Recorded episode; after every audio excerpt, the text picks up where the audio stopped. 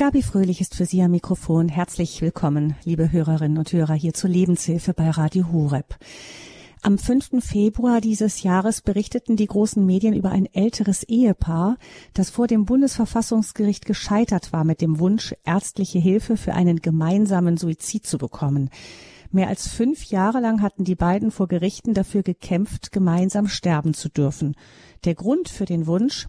Das Paar hatte Angst, durch Demenz oder Krebs einen qualvollen Tod zu erleiden.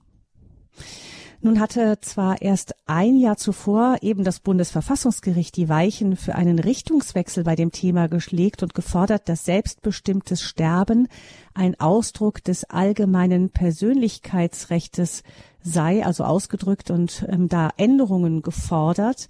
Aber die Richter verwiesen jetzt bei diesem Ehepaar dieses Jahr darauf hin, dass die Ausgabe von Suizidpräparaten aktuell nur bei schwer oder unheilbar Kranken möglich sei. Das war das Ehepaar aber nicht. Die waren vollkommen, waren zwar älter, aber vollkommen gesund.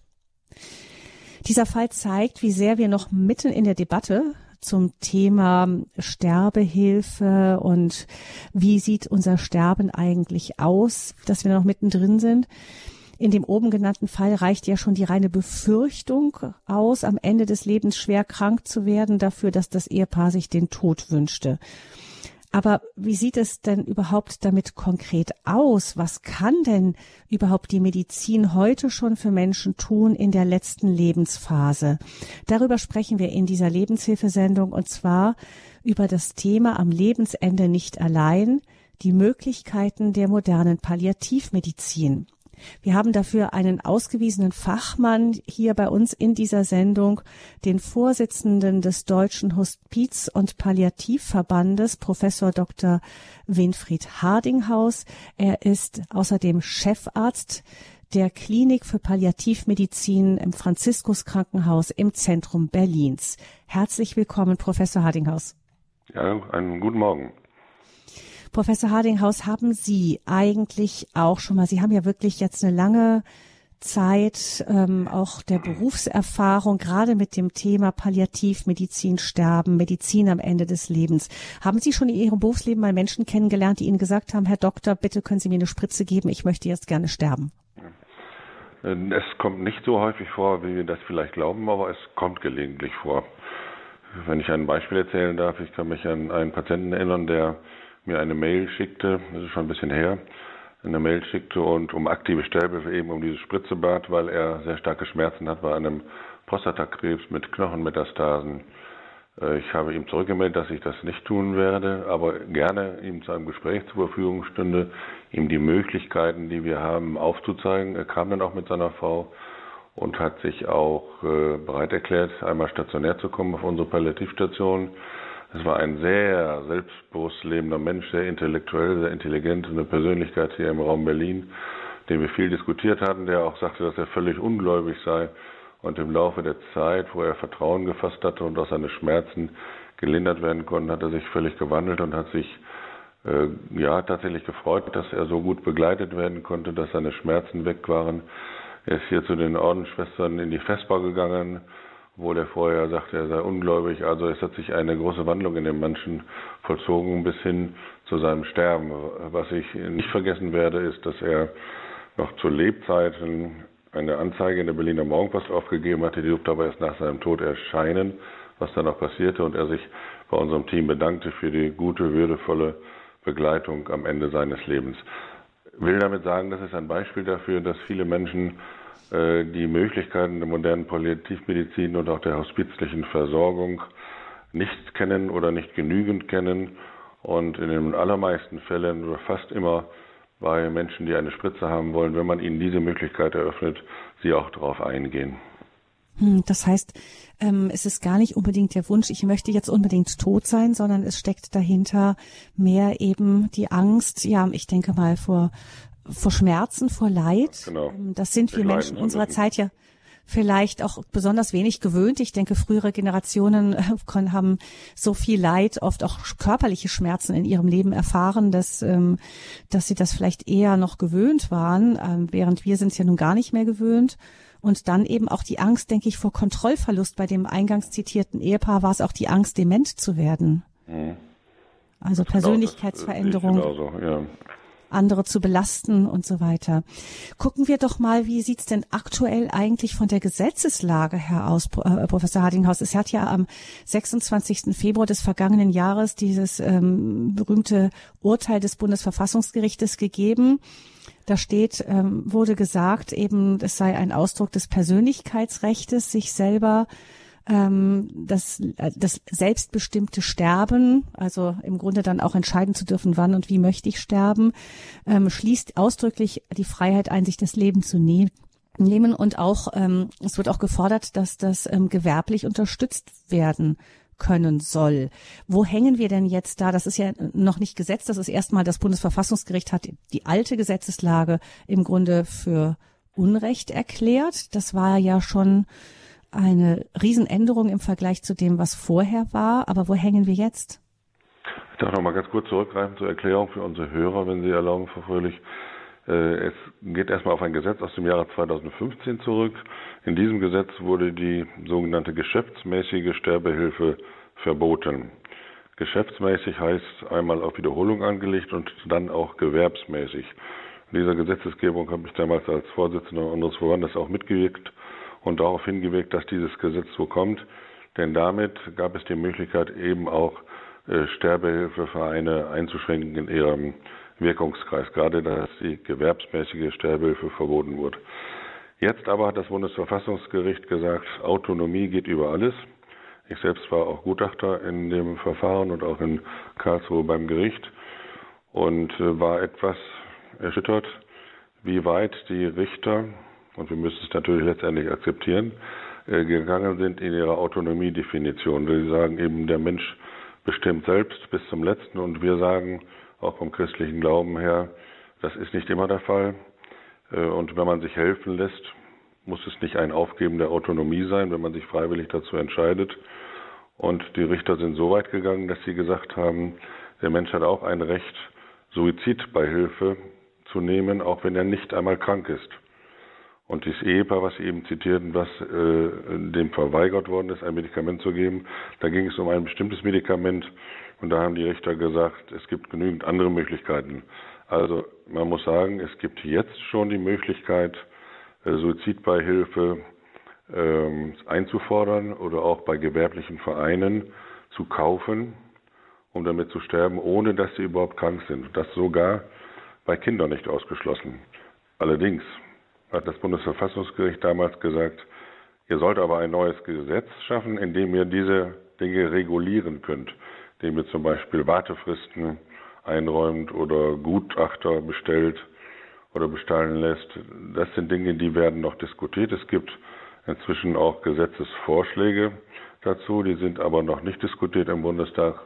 Und ich rechne damit, dass sie vielleicht in der kommenden Legislaturperiode, also im kommenden Jahr, vielleicht zum Abschluss kommt, ein neues Gesetz äh, dazu kommt. Aber das Grundprinzip dieser Entscheidung der Karlsruher Richter, daran wird sicher nicht gerührt werden. Also Suizidbeihilfe mhm. möglich.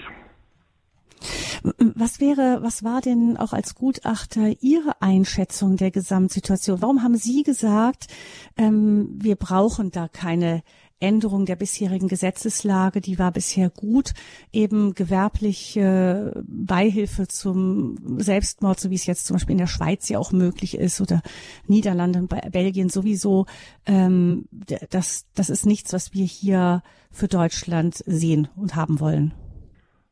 Also im Einzelfall will ich niemanden verdammen, der wirklich leiden muss und der keine andere Möglichkeit sieht, wenn er diesen Weg für sich wählt, obwohl ich ihm nicht empfehle. Aber ich kann ihn nicht verdammen. Aber die große Gefahr bei dieser Regelung ist die gesellschaftliche Gefahr, dass wir den Suizid als etwas Normales, eine normale Lösung von Problemen oder in unserem Leben ansehen. Dass ein Druck auf die Patienten entsteht, zum Beispiel durch Angehörige, die vielleicht meinen, es sei doch besser, ähm, jetzt doch aus dem Leben zu scheiden, das Leben habe keinen Sinn mehr, und dass auch Betroffene das vielleicht auch selbst glauben, ihren Angehörigen nicht mehr zur Last zu fallen.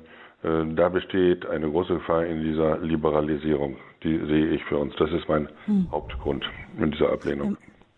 Es gibt ja Erfahrungen jetzt auch eben in anderen Ländern wie den Niederlanden und Belgien. Sehen Sie das da bestätigt oder gibt es da auch ähm, Fachpersonal, das sagt, wir merken einfach, das verändert was?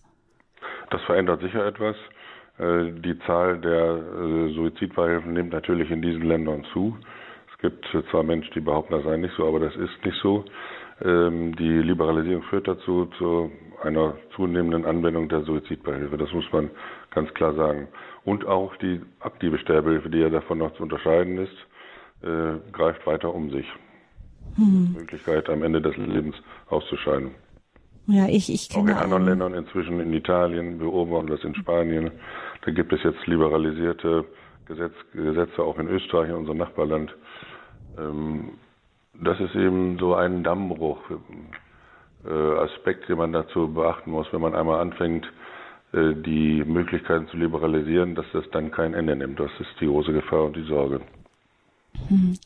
Die Angst vor dem Druck und vor dem Normalwerden, einfach das Sagen, so jetzt äh, mache ich hier Schluss und kriege Hilfe und entscheide aus diesem Leben, ähm, verändert das Denken in der Gesellschaft. Auf ähm, der anderen Seite kann ich mir auch vorstellen, dass das Sterben auch einfach ein ganz, ganz anderes ist, wenn man es empfängt, als wenn man es sich sozusagen selber nimmt.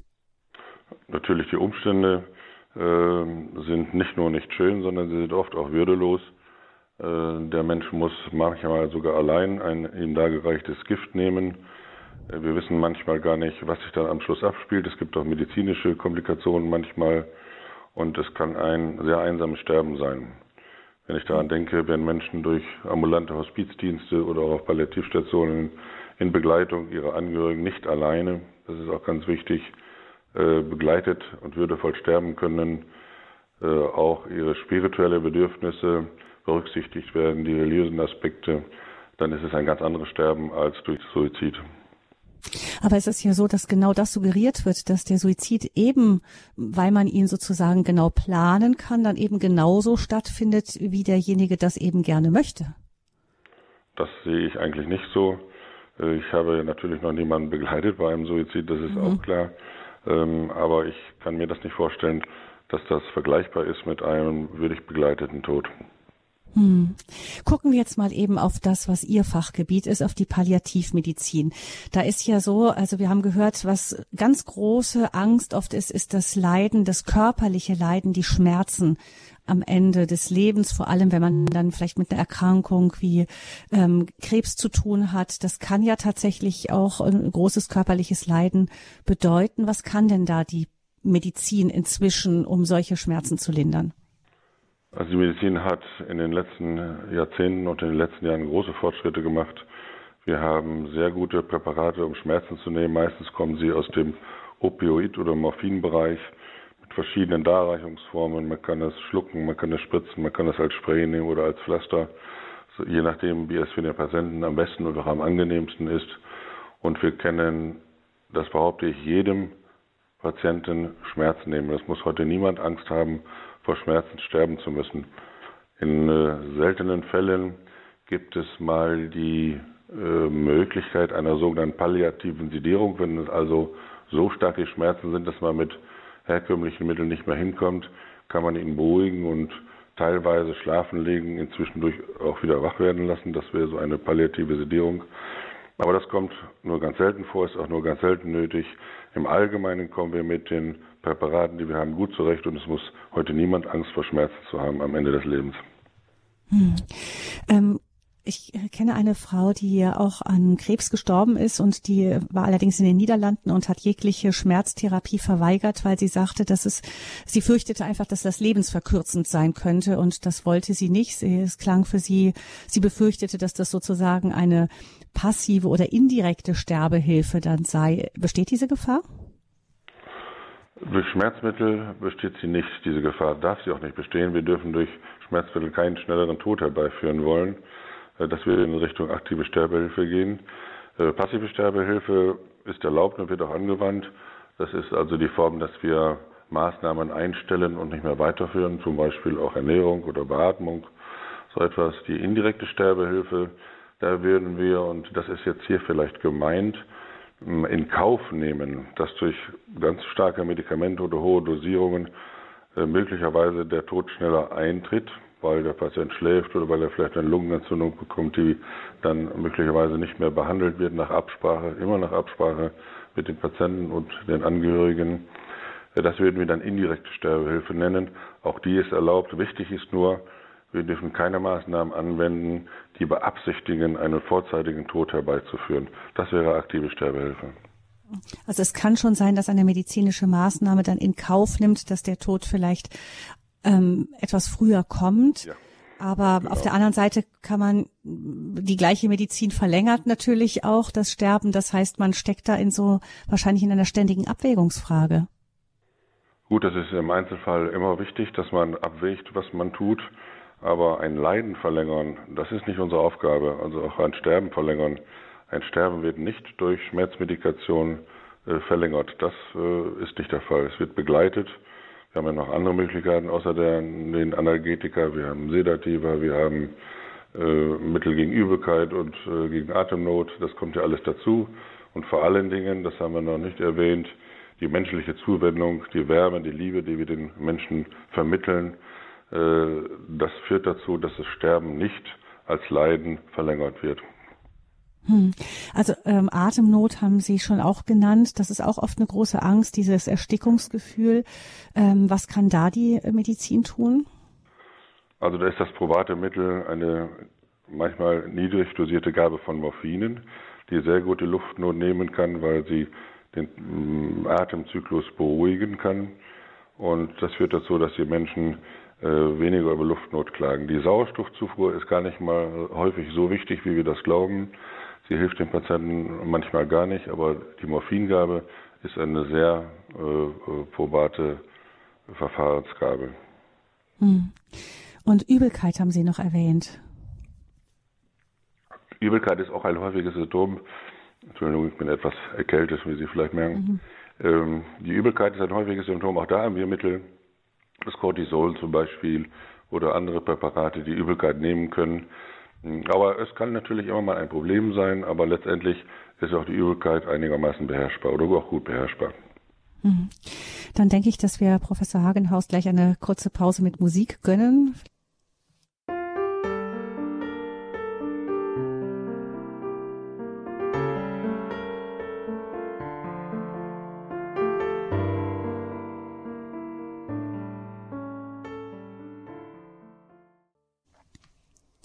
Sie haben eingeschaltet in der Lebenshilfesendung bei Radio Horeb am Lebensende nicht allein. Die Möglichkeiten der modernen Palliativmedizin. Professor Doktor Winfried Hardinghaus, der Vorsitzende des Deutschen Hospiz- und Palliativverbandes, ist unser Gast in dieser Sendung. Er ist auch Chefarzt der Klinik für Palliativmedizin des Franziskus-Krankenhauses in Berlin. Professor Hardinghaus, ähm, Sie begleiten ja in der Klinik für Palliativmedizin Menschen, die ähm, eben am Ende des Lebens stehen, ärztliche Begleitung brauchen, auch Unterstützung brauchen, vielleicht für dieses Thema mit der großen unbekannten Tod. Und Sie haben ähm, am Anfang einen Fall zitiert von jemandem, einem Berliner Intellektuellen, einer gestandenen Persönlichkeit, der dann, als er erfahren hat, dass er dass es die Möglichkeit gibt, Schmerzen zu nehmen am Ende, dass er nicht unbedingt ähm, das, das starke Leiden bei seiner Diagnose unbedingt ähm, ja notwendig ist, schicksalhaft nicht abwendbar, der dann seine Meinung geändert hat und eben diese statt auf seinen auf einen selbstbestimmten Tod am Ende zu beharren, also Selbsttötung, dann doch ähm, sich auf diese Begleitung durch Sie als Ärzte und als Team eingelassen hat und sehr, sehr dankbar dafür war. Ähm, ist so etwas, Sie sagten, das kommt ab und, selten vor, aber ab und zu, ähm, ist das ein, ein typischer Fall gewesen oder ein besonders herausragender, oder hören Sie das doch immer wieder mal, wenn die Menschen wissen, was die Palliativmedizin doch wirklich alles kann am Ende des Lebens, dass sie dann sich dann doch wieder fallen lassen können? Also ich finde, da sage ich nochmal ein weiteres Beispiel, was das vielleicht ganz gut äh, beleuchten kann. Das ist noch gar nicht mal so lange her. Äh, ein sechsundfünfzigjähriger Mann, der auch ganz starke Rückenschmerzen hatte bei seinem äh, Prostatakrebs und diese Schmerzen nicht mehr aushalten konnte oder wollte zu Hause, hat äh, beschlossen, sich das Leben zu nehmen und hat eine Überdosis eines Blutverdünners eingenommen zu Hause. hat dann den Krankenwagen bestellt, weil er in der Klinik sterben wollte, damit sein Sohn zu Hause sein Sterben nicht mit ansehen musste. Ist dann eine, nicht in unsere, eine andere Klinik gekommen. Dort ist ein, was auch in Ordnung ist, ein Psychiater gekommen und hat den Patienten untersucht. Der Patient hat alles abgelehnt, keine Gegenmittel zu seiner Blutverdünnung, keine Schmerzmittel, er wollte einfach sterben. Und hat dann dieser Psychiater festgestellt, ja, dieser Mensch ist klar bei Verstand und er hat das Recht, aus dem Leben zu scheiden, wenn er das durch Suizid möchte. Dann hat man gesagt, dann soll er doch vielleicht oder sicher besser auf einer Palliativstation sterben, als in der anderen Klinik, die nicht diese Möglichkeiten hatte, und ist dann auf unsere Station gekommen. Und äh, das hat mich dann richtig gewurmt. Ich bin abends nochmal zu ihm hin und habe äh, lange auf ihn eingeredet, sehr freundlich, sehr vorsichtig, sehr äh, zugewandt, und konnte ihn dann irgendwann doch überzeugen oder ja überzeugen, eine einzige Ampulle eines Morphinpräparates mal zu nehmen. Und mit dieser Spritze war er dann zunächst beschwerdefrei.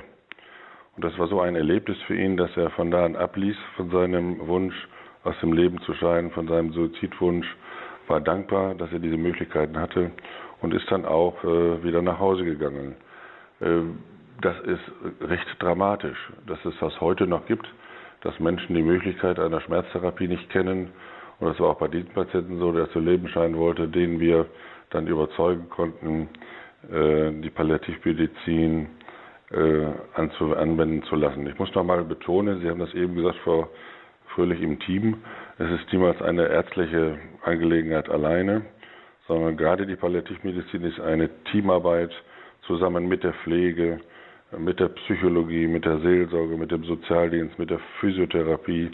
Äh, alle sitzen in einem Boot und alle arbeiten auf Augenhöhe mit den Patienten und natürlich auch den Angehörigen. Die Angehörigenbetreuung nimmt manchmal, ja, manchmal sogar einen größeren zeitlichen Raum ein als die Betreuung der Betroffenen selbst. Teamarbeit bei der Palliativmedizin. Sie haben eben schon angedeutet, wie umfassend das alles ist, welche ganzen Bereiche dann noch mit hineinspielen. Vielleicht können wir das gleich nochmal vertiefen, wie auch da die Begleitung von Angehörigen ist und welche, welche Aspekte von der Palliativmedizin dann mit berücksichtigt werden auch. Aber zunächst möchte ich eine Hörerin mit hineinholen, die uns aus dem Raum Frankfurt anruft. Guten Morgen. Ja, guten Tag. Also ich kann Ihnen auch von hier aus ähm, schon einen Schneeball zuschicken. Ähm, also ja, also diese, diese, diese, dieses Thema, da muss man wirklich erst einmal auf den Punkt kommen. Es ist ja ein ungeheuer schwerer Dienst auch. Und wenn dazu gedient, dass die gut zusammenarbeiten, alle, wie Sie sagten, also der, ja, der ambulante Dienst und so weiter, falls das zu Hause stattfindet, dann ist es ja dann ist es ja wirklich ein Geschenk. Ähm, ich kann mir vorstellen, dass es auch das Stichwort Lebensverlängerung um jeden Preis gibt, dass man, wenn man einmal, ja, einmal anfängt, dann beispielsweise, ja, man denkt, es geht ihm besser, wenn man einen Herzschrittmacher einsetzt, auch wenn der Patient schon ganz alt ist. Wer stellt ihn dann aus? Also was ich für ganz wichtig halte, ist, wenn man schon älter ist, auch, dass jeder miterlebte Suizid, also vielleicht auch den Gedanken auslöst, naja, also um es kurz, kurz kürzer zu fassen, doch eine, eine, eine, eine Wunde hinterlässt. Kann man das so sagen? Ja, Professor Hardinghaus, ein miterlebter Suizid für die Angehörigen auf jeden Fall eine Belastung? In den allermeisten Fällen ja. Deswegen ist die Angehörigenbetreuung auch so wichtig, auch die Trauerarbeit. Das ist ein Thema, was wir auch in unserer Verband sehr diskutieren, ob Trauerarbeit zum Beispiel finanziert werden sollte. Bisher ist es nicht der Fall. Die pathologische Trauer, die zu krankhaften Veränderungen führte, sollte auf jeden Fall auch ärztlich behandelt werden. Ansonsten die normale, in Anführungsstrichen, Trauer kann auch durch geschulte Mitarbeiter und Mitarbeiter, manchmal auch Ehrenamtliche, ich will hier die Rolle des Ehrenamtes nochmal besonders betonen, begleitet werden. Aber die Angehörigen müssen aufgefangen werden. Und äh, es ist eigentlich immer eine Belastung für Angehörige, das muss man so sagen, soweit ich es also erlebt habe. Und hingegen, wenn wenn bei Ihnen in der Abteilung, also auf der bei der Sterbebegleitung, nicht bei Sterbehilfe, sondern Sterbebegleitung, ist ja wichtig die Unterscheidung, ein Mensch stirbt, ist das für die Angehörigen dann einfacher? insofern einfacher, dass sie nicht alleine sind. Auch die Angehörigen brauchen Begleitung. Wir sprechen viel mit ihnen, besonders auch die Seelsorge zum Beispiel und die Psychologie und auch wir selbst. Niemand scheut sich vor dem Kontakt zu den Angehörigen. Die müssen aufgefangen werden, begleitet werden und manchmal auch fachlich weitergeleitet werden. Auch das ist manchmal erforderlich. Sie sind jedenfalls nicht allein und haben jederzeit die Möglichkeit, auch nach dem Tod, sich noch an uns zu wenden oder von uns begleitet zu werden. Mhm. Ähm, einen weiteren Aspekt, den die Hörerin ansprach, ist die ähm, lebensverlängernde Maßnahmen, eben, wie sie sagte, eben Herzschrittmacher ganz äh, am Ende des Lebens nochmal eingesetzt. Ist das auch ein, ist ja auch ein Thema, das diesen Bereich berührt? Auf der einen Seite nicht vorzeitig abkürzen, aber viele haben auch Angst, dass unnötig verlängert wird, das Leben. Das tut es allgemein durch den Schrittmacher nicht. Erstmal müssen wir sagen, wir sollten keine Schrittmacher einsetzen, wenn der Sterbeprozess absehbar ist. Das würde auch kein Kardiologe heute machen, sondern er würde es zu einem früheren Stadium machen, wenn es noch wirklich Sinn macht, dem Patienten durch einen Schrittmacher zu helfen. Es trotzdem sterben viele Patienten mit einem Schrittmacher, sie sterben aber nicht früher und nicht später durch einen Schrittmacher. Das Herz würde Aktionen, die es zum Schlagen anregt, einfach nicht mehr beantworten. Also das ist vielleicht ein Mythos, dass man durch einen Schrittmacher nicht sterben kann. Was allerdings wichtig ist, es gibt heute viele Herzschrittmacher, die kombiniert sind mit einem Defibrillator, mit also ein Gerät, was durch Stromstöße ein Herzflimmern unterdrücken kann. Mhm. Das könnte sehr unangenehm sein am Ende des Lebens, weil es vielleicht auch Muskelschmerzen machen kann durch diesen Stromstoß. Und da haben wir aber die Möglichkeit, den Schrittmacher abzustellen. Das ist eine ganz einfache Aktion mit einem Magneten von außen. Das macht der Kardiologe. Da muss allerdings der Patient auch zugestimmt haben oder muss aktiv zustimmen, wenn er es nicht mehr kann. Also sollte er es schon früher getan haben, niedergelegt haben. Auch hier ist zum Beispiel, darüber haben wir noch nicht gesprochen, die Patientenverfügung ein sehr wichtiges Instrument in der Begleitung der Patienten. Also Schrittmacher können dann, wenn sie stören, abgestellt werden. Das sind, ähm, sind das Punkte, Sie sprechen das Thema Patientenverfügung an. Wir hatten am Anfang des Monats eine Sendung, die sehr, sehr viele Rückmeldungen bekommen hat, am achten November, ähm, zu dem Thema, was soll in die Patientenverfügung? Aber Sie bestätigen, es ist gut, wenn es eine solche gibt. Ja, das hilft Ihnen als Team? Auf jeden Fall. Wir sind angewiesen, den Wunsch des Patienten zu berücksichtigen. Wir können gar nicht anders. Oder aber mit dem Bevollmächtigten, der einer Patientenverfügung eventuell ähm, vorgeschlagen wurde vom Patienten, mit diesem uns ins Benehmen zu setzen. Wir können nicht über den Kopf des Patienten hinweg entscheiden, wenn also eine Patientenverfügung gültig ist, wenn sie auch nicht zu alt ist, sie sollte möglichst aktuell sein, sind wir gebunden und das ist auch gut so. Und was da reinkommt, viele Menschen sind ja auch sehr überfordert bei der Frage, was, was soll ich denn da überhaupt alles festlegen, an wen wendet man sich da? Es gibt heute Allerdings gibt es diese Möglichkeit nur in Pflegeheimen und in Einrichtungen der äh, Behindertenhilfe. Die Möglichkeit ist eines, das heißt amerikanisch Advanced Care Planning, also einer langfristigen Beratung in dieser Hinsicht. Das ist die eine Möglichkeit. Ansonsten wäre zunächst der Ansprechpartner oder die Ansprechpartnerin der Hausarzt oder die Hausärztin. Es gibt, das kann man auch im Internet herunterladen, gute Vorlagen für Patientenverfügung, mit denen man sich schon befassen kann, aber man soll sie niemals alleine ausfüllen, soll immer jemand dabei, eine Vertrauensperson zur Beratung haben. Das kann der Hausarzt sein, das kann aber auch eine Psychologin sein oder der Sozialdienst.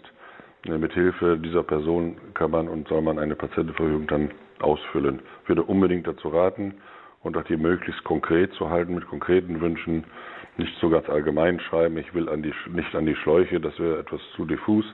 Und man kann es schon ganz genau differenzieren, ob man zum Beispiel noch eine Bluttransfusion haben möchte oder eine Infusion haben möchte, auf jeden Fall. Oder ob man keine künstliche Ernährung haben möchte. Das sind alles Dinge, die man festlegen kann. Man kann auch umgekehrt sagen, was man alles möchte, rein theoretisch. Auch das haben wir schon erlebt, dass jemand äh, ein sogenannter Kämpfertyp ist und alles will und auch vor Lebensverlängerung nicht zurückscheut. Und das kann man reinschreiben. In den meisten Fällen allerdings verzichten Menschen auf Maßnahmen der Lebensverlängerung, die sein Leiden dann nur verlängern würden. Mhm. Ähm, wer da Interesse hat und die Sendung nicht gehört hat, am achten November war das Thema, was soll in die Patientenverfügung, mit Michael Rack und einer Ordensfrau, die als ähm, Pflegerin viele ähm, Menschen, die sterbens waren, begleitet hat und eben da viele Tipps gegeben hat, können Sie nachhören. achter November dieses Jahres auch im Internet zu dieser Sendung gibt es Links zu entsprechenden Vorlagen für solch eine Patientenverfügung. Aber wir sind ja jetzt hier mit Professor Hardinghaus verbunden. Ich danke unserer Hörerin für ihre Anregungen und Anfrage. Und dann kommen wir zur nächsten Hörerin aus dem Gegend Sternberger See. Hallo. Ja, guten, einen schönen guten Morgen, äh, Herr Professor.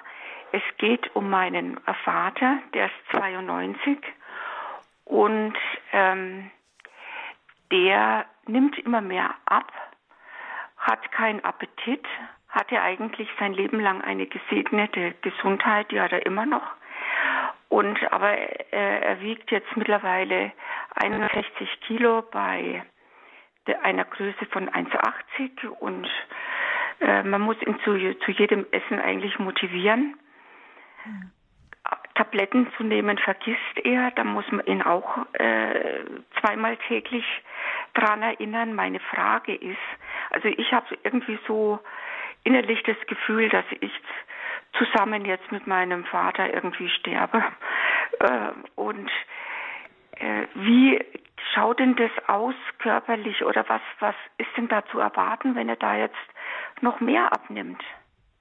Ich würde einmal rückfragen dürfen, ich bedanke mich für die wichtige Frage bei Ihnen, einmal rückfragen dürfen, können Sie mit Ihrem Vater darüber sprechen, über diese Problematik, oder ist er vom Kopf her dazu nicht in der Lage oder auch von seinem Willen her dazu nicht in der Lage? Ja, er ist komischerweise, also er vergisst alles, was vorher ist, wenn er seine Tabletten genommen hat und ich frage ihn, hast du deine Tabletten jetzt genommen? Dann ist Schweigen im Walde und dann sagt er, das weiß ich jetzt nicht. Aber man kann mit ihm über Politik sprechen und alles Mögliche. Ähm, was war jetzt Ihre Frage? Ja, das ist schon beantwortet. Ob ich mit ihm drüber sprechen kann. Äh, also wahrscheinlich, ja. Also Sie können mit ihm nicht im Einzelnen darüber sprechen. Da muss auch jeder das Recht haben, auch Ihr Vater, wenn er das nicht kann oder nicht möchte, darüber nicht sprechen zu müssen. Im Prinzip würde ich raten, und das ist ja natürlich von der Ferne, ich kenne jetzt Ihren Vater so nicht, aber so von der Ferne würde man ihm möglichst seinen Willen lassen. Sie haben eben gesagt, wir müssen ihn zum Essen motivieren. Ja. Das müssen Sie eigentlich gar nicht. Ich weiß, dass Sie das sehr gut meinen. Äh, wenn Ihr Vater nicht essen will und Medikamente vergessen will, ist es auch, so kann man das interpretieren, ein Zeichen, dass er mhm. zum Ende seines Lebens zuwendet und nicht mehr unbedingt leben will. Ja, er macht natürlich auch so Bemerkungen wie, naja, jeder Tag geht gleich und, und er weiß ja sowieso nicht, was er machen soll. Und äh, er freut sich zwar immer total, wenn ich anrufe, meine Mutter kommt dreimal, kommt, die ist im Pflegeheim, unten drunter, geht aber so oft wie möglich hoch. Äh, mein Bruder wohnt in der Nähe, da freut er sich. Aber im Grunde genommen ähm, äußert er immer wieder, dass er halt doch letztendlich allein ist und dass er da eigentlich keinen Sinn, Sinn sieht. Und damit hat er mit zweiundneunzig Jahren auch das Recht, und begleiten Sie ihn so gut Sie können, schenken Sie ihm Ihre Liebe, das tun Sie offensichtlich, das nimmt er wahr, das spürt er, und lassen Sie ansonsten ihn seinen Weg geben, so wäre mein Rat. Mhm. Wenn es auch schwer ist. Mhm. Und aber die Tabl- an die Tabletten erinnern schon, oder nicht? Ich weiß jetzt nicht, was er für Tabletten nimmt, ob die äh, lebenswichtig sind für ihn. Mhm. Erinnern können Sie ihn, aber keinen Druck ausüben und nicht ja, ja. kritisieren. Mhm. Mhm. Ganz liebevoll, wie Sie so sind. Mhm. Mhm. Ja gut, dann äh, ja, dann ist mein Gefühl richtig, dass ich mit ja. ihm zusammen sterbe. Also, dass ich, ich weiß, wie äh, Sie das meinen, aber begleite, sage ich jetzt ja, mal. Ja, natürlich, ja. Ja. Okay, dann begleiten Sie ihn schön. Okay, ja, jetzt kriege ich Gänsehaut, aber ich danke Ihnen ganz herzlich. Ja, alles Weil Gute. Weil Sie das jetzt einfach bestätigen quasi. Mhm. Gottes Segen Ihnen. Ja, das war vielleicht wichtig, auch noch die Frage der Ernährung. Das ist ja immer so die Frage, wie viel... Ähm, manche Angehörige sehen gerade zu, dann wie ihr Vater, Mutter oder Ehepartner dann so vor sich hin verhungert. Oder auch die andere Frage ist auch mit dem Trinken. Ja, viele ältere Menschen wollen einfach nicht mehr trinken. Wie ist es denn da, darauf zu bestehen? Äh, keinesfalls darauf zu bestehen. Wir sehen das in der Palliativmedizin heute so, dass es eigentlich nur ganz, dass es kein Verhungern und Verdursten geht. Äh, Verhungern schon lange nicht. So ein Hungergefühl tritt eigentlich nur in den ersten zwei bis drei Tagen auf. Und Durstgefühl kann man auch gut mit anderen Mitteln lindern, in den meisten Fällen mit Mundpflege beispielsweise. Äh, nur in wenigen Fällen, wo wir den Eindruck haben, der Patient hat wirklich Durst und den Durst kann man nicht anders stillen, kann man eine Infusion geben, aber in der Palliativmedizin, auch auf der Palliativstation und auch in den ambulanten Diensten kann häufig auf eine Infusion und auf eine Ernährung verzichtet werden. Wir hören ja immer noch mal manchmal von den Angehörigen, der muss doch an den Tropf. Das ist so ein Handlungszwang, der manchmal dahinter steht. Manchmal ist es schwerer, etwas nicht zu tun, als etwas zu tun. Mhm. Aber wenn man konsequent ist in der Sterbebegleitung, sollte man häufig auf Flüssigkeit verzichten, die den Patienten oder die Patientin oft nur noch belasten kann. Wenn man zu viel Flüssigkeit mhm. zuführt, also zu einer Lungenüberwässerung führen kann, beispielsweise zum Lungenödem. Also da sind wir heute sehr zurückhaltend. Das heißt, Mundpflege heißt, dass man dann den Mund feucht hält, damit das Durstgefühl feucht nicht so oft kommt. Oder eisgekühlte Ananas beispielsweise. Es gibt ja, die Schwestern haben da häufig Tricks oder Kompressen, meinetwegen mit Bier getränkt oder mit Getränken, die der Patient früher gerne genossen hat, dass man sie einfach damit äh, befüllt. Solche Dinge gibt es heute und können ganz gut lindernd wirken. Mhm. Ja, danke für die Frage und es geht weiter mit einer Hörerin aus dem Raum München. Herzlich willkommen. Ja, grüß Gott. Ich wollte bloß sagen, neunzehnhundertvierundsiebzig ist mein Vater im Franziskus-Krankenhaus gestorben und ich habe ihn begleiten können und man hatte keine Schmerzen. Ja. Er war ganz friedlich und die, wenn ich mal rausging und meine Mutter kam dann erst später und dann war eine Ohrenschwester immer da, die auch im Zimmer geblieben ist und er ist wirklich ganz ruhig eingeschlafen und hat überhaupt keine Schmerzen gezeigt, gar nichts, hat nur immer nach oben geschaut, als wenn er irgendwas gesehen hat. Und das fand ich so wirklich ganz ruhig, ist mein Vater gestorben. Und dann habe ich meinen Mann jetzt gepflegt hier in München, äh, ne, der ist ganz kurz, hat eine äh, Krankheit festgestellt, wurde an Krebs vor acht Jahren und ich habe ihn zu Hause gepflegt und er hat auch seine, äh, wollte auch nichts mehr essen, nichts mehr trinken, aber er hat immer gesaugt. Da ist so Schwämmchen gehabt von der Palliativstation und damit habe ich Flüssigkeit gegeben und da hat er gesaugt wie ein Kleinkind und damit war er zufrieden. Und ich habe ihm bloß äh, Tropfen gegeben, Morphin und äh, mhm. nichts weiter. So. Mein Vater habe ich halt im Krankenhaus, wo er schon vorher reinkam ins Krankenhaus und, mhm. und ich war gut, dass man zu Hause sterben konnte. Und ich wünsche mir natürlich das auch, aber das, werde ich, das Glück werde ich nicht haben, aber ich müsste ihn auch höchstwahrscheinlich mal in eine Palliativstation. Und da bin ich auch aber es ist doch gut, dass Sie diese positive Erfahrung gemacht haben und ich danke ja, Ihnen ja. auch, dass Sie sie jetzt hier so schildern. Das macht ja vielleicht anderen auch Mut, die in einer ähnlichen Lage sind. Und es gibt bestimmt Hörerinnen und Hörer unter uns, die in einer vergleichbaren Situation sind. Vielen Dank. Ja, danke auch von meiner Seite. Da noch die Anschlussfrage, Professor Hardinghaus. Ähm, ab, ab wann sollte, also gibt es eine, eine Regel, nach der man sagt, jetzt geht's zu Hause nicht und jetzt sollte eine, der Betroffene in die Palliativstation oder ist das wirklich rein individuelle Entscheidung, je nach der Möglichkeiten zu Hause oder der, nach dem Willen der, der ganzen Beteiligten? Also es gilt immer der Grundsatz und die meisten Menschen nach Umfragen wollen es ja auch nach achtzig Prozent aller Befragten äh, zu Hause sterben. Und da gibt es heute gute Möglichkeiten. Es gibt den sogenannten spezialisierten ambulanten Dienst, S A P V genannt, wo spezialisiert geschulte Ärzte und Pflegende zu den Menschen nach Hause kommen und die Begleitung unterstützen und beobachten und verbessern können. Es gibt auch Ehrenamtliche, die in den ambulanten Diensten arbeiten, die Menschen zu Hause begleiten. Allerdings, muss man sagen, hat diese Versorgungsmöglichkeit dann ihre Grenzen, wenn Menschen völlig alleine leben und am Ende des Lebens dann doch nicht vierundzwanzig Stunden rund um die Uhr versorgt werden können, wenn sie gar nicht aufstehen können beispielsweise. Und die Gefahr besteht immer in sogenannten Single-Haushalten in großen Städten. Dann ist es dann häufig doch erforderlich, dass eine stationäre Behandlung auf der Palliativstation oder später in einem Hospiz, auch die Möglichkeit haben wir, gegeben sind und die Menschen dort begleitet werden können. Mhm. Ja. Dann ist unser nächster Hörer Herr Wundlechner, der uns aus dem Schwäbischen anruft. Herr Wundlechner, grüß Gott. Ja, grüß Gott. Ich habe, also möchte einfach äh, einen Gedanken an mich geben, gerade in der Corona-Zeit.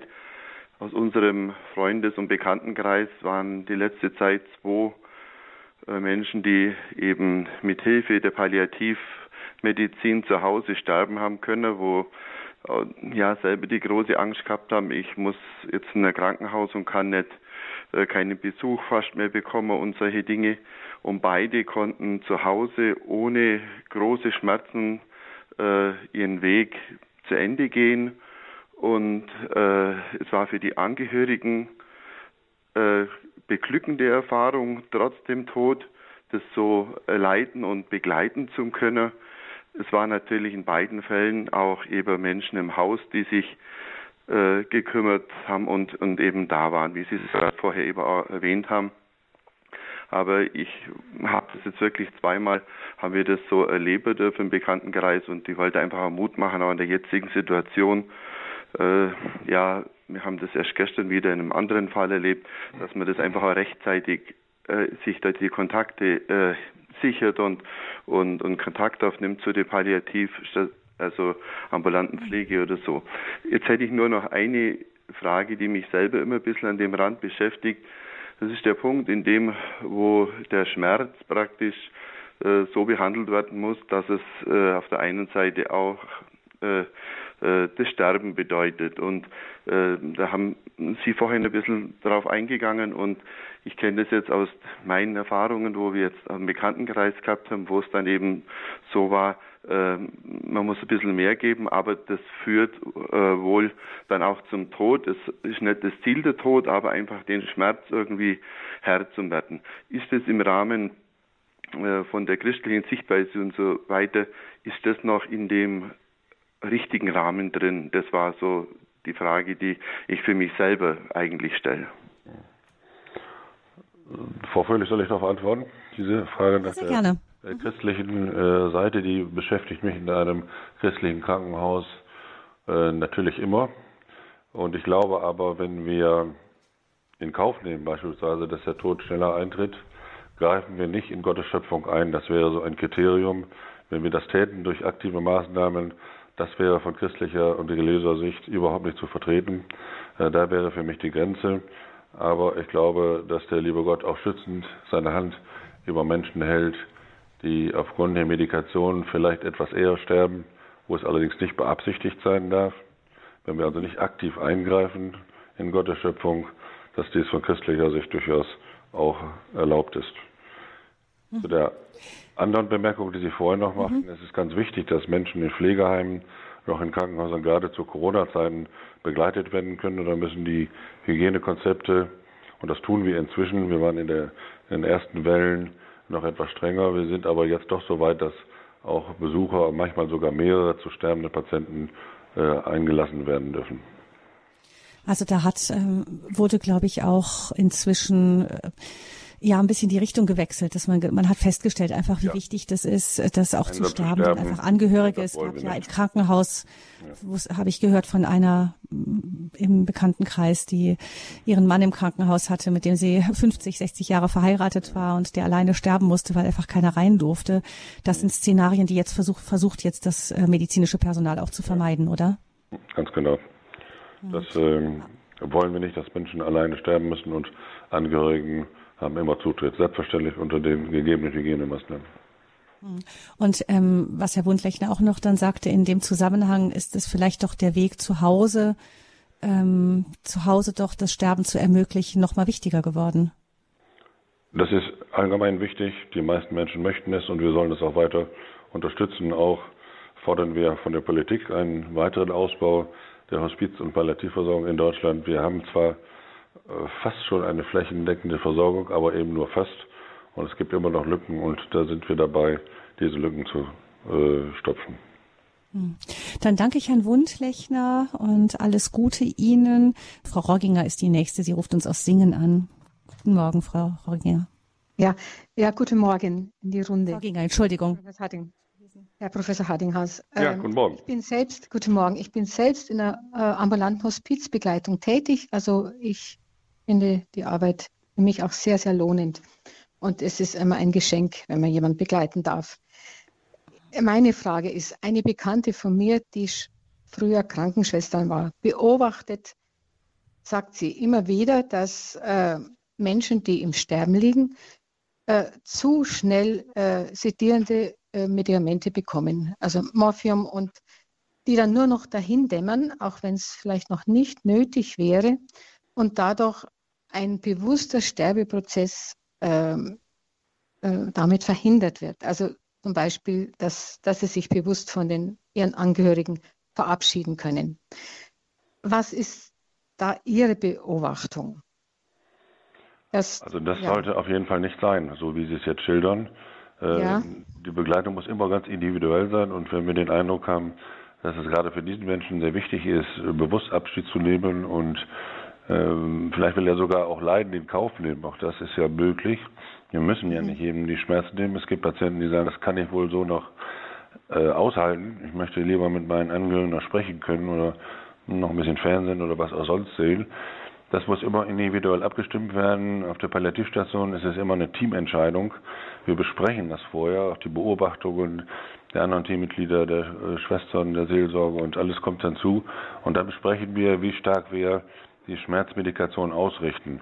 Und ein einfaches Dahindämmern, das wollen wir nicht. Selbst wenn ähm, ein Patient starke Mittel haben muss, sodass er schläft, lassen wir ihn zwischendurch immer wieder wach werden, um mit ihm kommunizieren zu können, damit er uns noch signalisiert, ob es gut ist für ihn, ob es weiter so sein soll oder ob er wacher werden soll, vielleicht wieder etwas trinken will. Ähm, also sich ihm zu entledigen oder es einfacher zu gestalten, äh, dadurch, dass man ihn vielleicht zu viel schlafen lässt, das darf auf keinen Fall sein. Herr Harding, Professor Hardinghaus, ähm, ist das nicht auch gerade in Pflegeheimen ähm, angesichts auch von Personalmangel vielleicht manchmal ein Weg, der einfach gegangen wird? Ähm, Sie haben ja in der Palliativstation nochmal ein besonderes Augenmerk gerade auf diese Patienten, aber gerade in einem Pflegeheim, wo, wo sehr viele Menschen zu versorgen sind und vielleicht auch solche, die nicht viel Besuch von Angehörigen bekommen, ähm, ich kann mir vorstellen, dass man das manchmal einfach so einem, einem stressigen Alltag auch geschuldet ist, oder nicht? Also das wäre natürlich ein Manko für ein Pflegeheim. Ich glaube und hoffe, dass aber die Pflegeheime heute auch soweit sind, auch durch Schulungen ihrer Mitarbeiter ähm, und auch Palliativkräfte, die da eingestellt werden können. Manchmal haben sie kleine Palliativzimmer sogar, dass es auch als Pflegeheim nicht mehr sein darf, sondern dass auch da eine würdevolle Begleitung und gute Begleitung möglich ist. Auch im Pflegeheim sollte das so sein heutzutage. Mhm. Frau Faginger, ist Ihre Frage beantwortet? Ja, vielen Dank. Gut. Dankeschön. Ja. Gerne. Dankeschön auch für Ihren Dienst. Alles Gute, Gottes Segen. Wir begrüßen jetzt Herrn Hering aus Berlin. Guten Morgen. Ja, guten Morgen. Ich möchte, ich rufe deshalb an, weil ich einfach Sie beglückwünschen möchte zu dieser Sendung. Und ich bin so dankbar, dass so ein Fachmann wie Herr Professor Hardinghaus konkret gerade das Anfangsbeispiel darlegt. Ich, ich kann, ich erlaube mir das zu machen, weil ich selber bei der Caritas in der D D R über zwanzig Jahre mit Doktor Paul Becker, das ist Ihnen sicherlich der ja, bekannte Name, Pionier. Kurse gemacht haben. Doktor Paul Becker war bereits seit neunzehnhundertzweiundachtzig jedes Jahr zweimal in der D D R zu Kursen für Schwestern, Seelsorger, Sozialarbeiter. Aber das ist nur das eine. Und gerade in der D D R, wo dieses Thema total tabu war, in Filmen und so, wurde dann immer weggeblendet, wenn das Ende kam. Und generell scheint mir auch in Deutschland insgesamt, dass das Thema als schwierig äh, immer noch zu, be, beurteilt zu werden. Das Wissen um Palliativ, aber auch die Erfahrung mit Sterbenden wird ja immer weniger, weil die weil immer weniger zu Hause sterben. Und deshalb meine Frage, wie kann man das in die Breite bringen? Gerade die Möglichkeiten, die Sie schon erläutert haben, äh, palliative Möglichkeiten, äh, damit die Menschen merken, ja, es ist möglich, und die Angst, die oft steht, rausgenommen wird. Also Frage, wie kann man es in die Breite bringen? Denn wenn ich die Filme im mhm. Öffentlich-Rechtlichen sehe, dann ist es oftmals überdimensional äh, emotionalisiert. Also welche, was sehen Sie, um es in die Breite zu bringen? Also erstmal würde ich Sie sehr darin unterstützen. Es ist bei uns immer noch in vielen Kreisen ein Tabu, das Thema. Das beobachten wir. Dahinter steckt wahrscheinlich, wenn man es begründen will, ja, so die eigene Angst vorm Tod, man möchte sich mit dem Thema nicht befassen, das kommt meistens hinzu. Von äh, dem Deutschen Hospiz- und Palliativverband bemühen wir uns sehr um eine Aufklärung der Bevölkerung. Wir haben zum Beispiel eine Broschüre mit dem Bundesfamilienministerium zusammen entwickelt und auch mit anderen regeln wir die Deutsche Gesellschaft für Palliativmedizin. Und diese Broschüre liegt in Arztpraxen zum Beispiel aus, oder die Arztpraxen hat die Möglichkeit, diese Broschüre auszulegen. Und so auch eine Sendung wie diese, danke für Ihren Glückwunsch, äh, trägt natürlich dazu bei, zu Informationen und vielleicht auch Ängste zu nehmen und äh, dem Tabu vorzubeugen.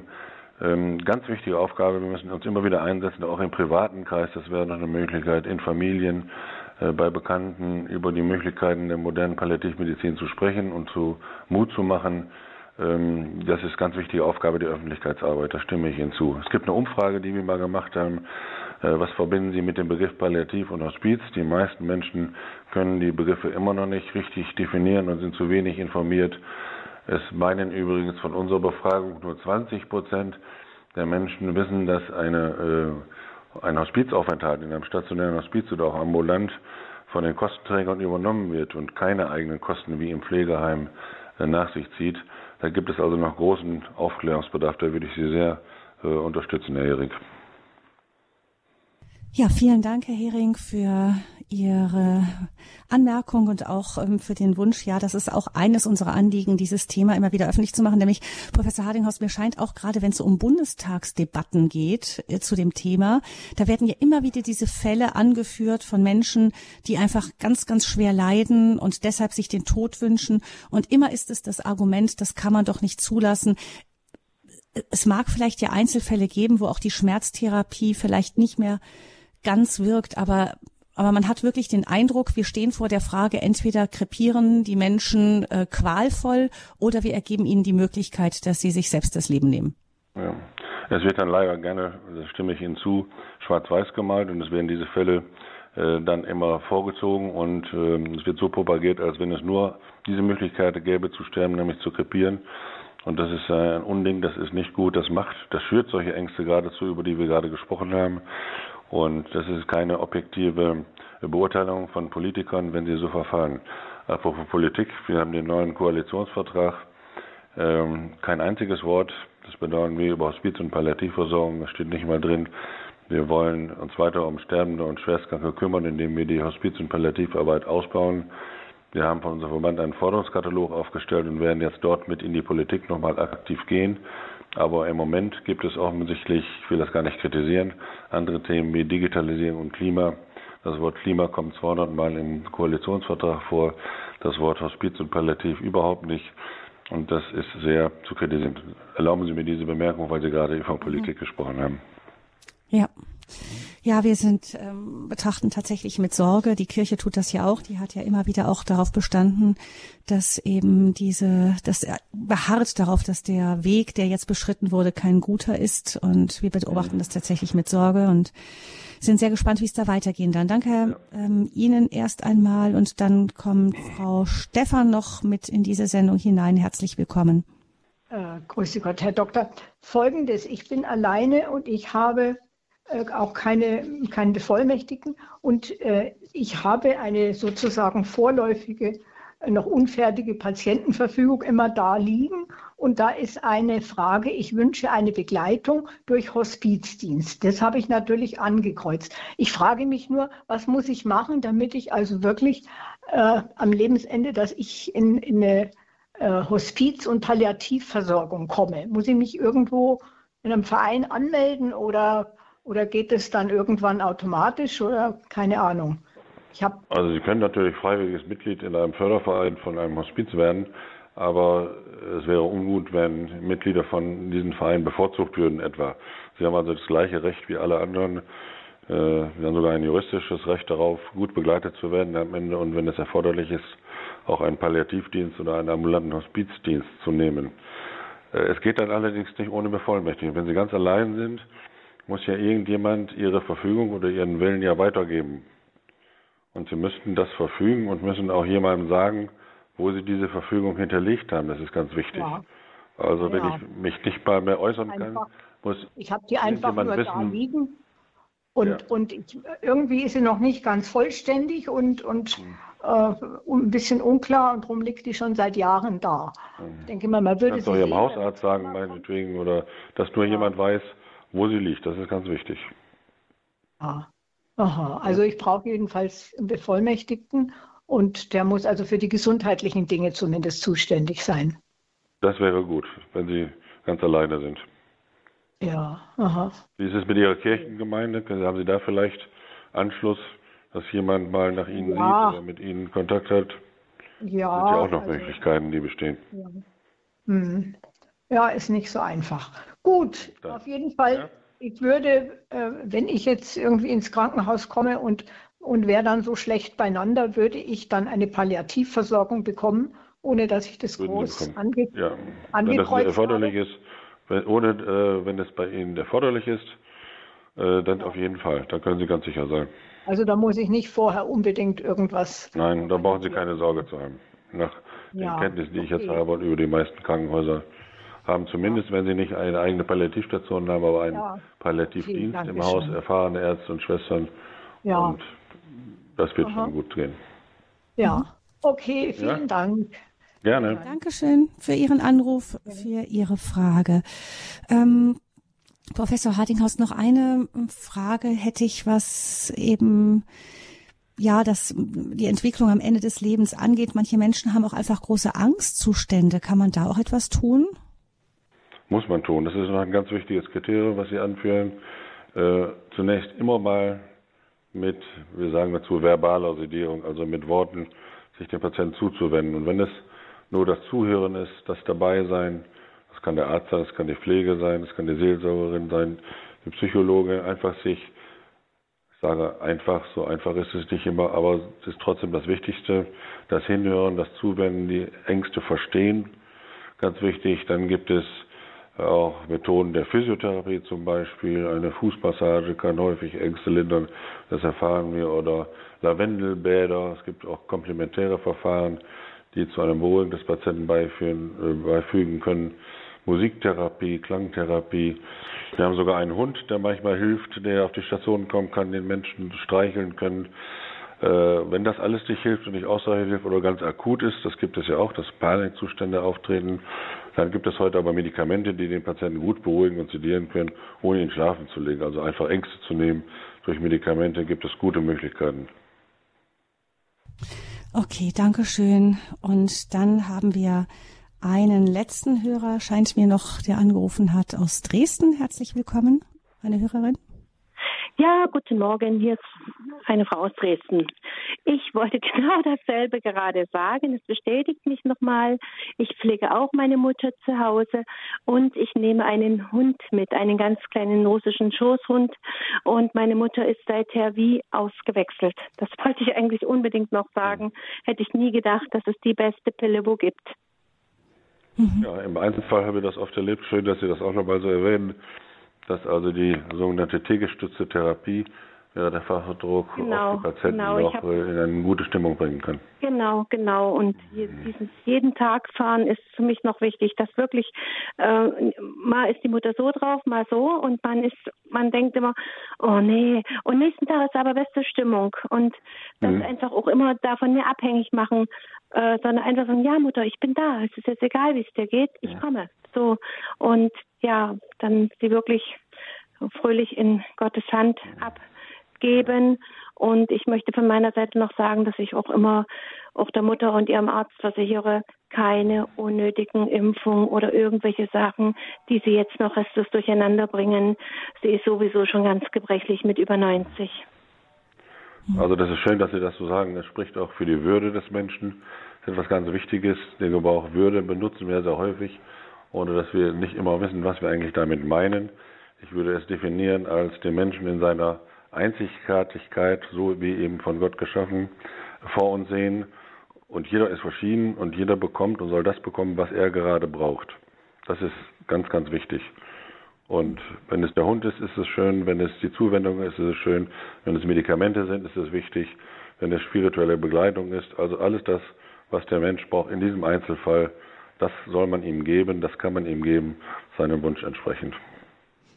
Also Würde, als dass man den Menschen wirklich als einzigartige Person wahrnimmt und entspricht, ja, es ist ja so, dass viele Menschen eben gerade Angst haben davor, am Ende nicht mehr selbst bestimmen zu können, also dass man als würdevoll ähm, das ansieht, was man, was man selber noch entscheiden kann, was man selber äh, ähm, ja, was man selber entscheiden kann. Aber gerade am Ende des Lebens kommt es, habe ich den Eindruck, äh, Professor Hardinghaus, doch auch vielfach auf das Vertrauen an, nicht? Auf gewachsenes Vertrauen auch in in Menschen, in die Umgebung, auch in die Angehörigen und in das Team, das drumherum parat steht. Auch Autonomie ist immer, wir sagen dazu mit dem Fachhaus so relational, das heißt auf einen anderen angewiesen. Es gibt keine ganz selbstständige Autonomie, das ist von Geburt an, sind wir auf andere angewiesen. Das ist, denke ich, auch von Gott so angelegt, sind wir ein Gemeinschaftswesen. Und ich meine, wenn man sich selbst entscheidet, helfen zu lassen, du darfst mich pflegen, ich habe Vertrauen zu dir, genauso wie Sie es gerade gesagt haben, dann ist es eine freie Entscheidung und es ist keinesfalls äh, einer Selbstbestimmung abtrünnig. Also Beziehung bis ans Lebensende im ja, Grunde. Ganz genau. Nicht der Mensch als eine isolierte Blase, die einfach nur Wünsche äußert, sondern manche, viele Entscheidungen werden dann offensichtlich eben auch in dieser Beziehung getroffen. Ja. Und es gibt ja immer auch eine Gegenwirkung. Es wurde von einer Hörerin eben auch schön gesagt, eine befriedigende Aufgabe. Wir nehmen ja etwas mit von den Patienten. Wir nehmen ganz viel mit. Wir nehmen diese Beziehung eben mit und können daraus auch Kraft schöpfen für andere Menschen wiederum. Hm. Am Lebensende nicht allein, die Möglichkeiten der modernen Palliativmedizin ist das Thema gewesen hier in der Lebenshilfesendung bei Radio Horeb. Ein herzliches Dankeschön an unsere Hörerinnen und Hörer, die sich zahlreich beteiligt haben, aber ganz besonders an Professor Winfried Hardinghaus, Vorsitzender des Deutschen Hospiz- und Palliativverbandes und Chefarzt der, der Palliativklinik im Franziskus-Krankenhaus in Berlin. Vielen herzlichen Dank, dass Sie trotz der Erkältung bei uns mit Danke. dabei waren.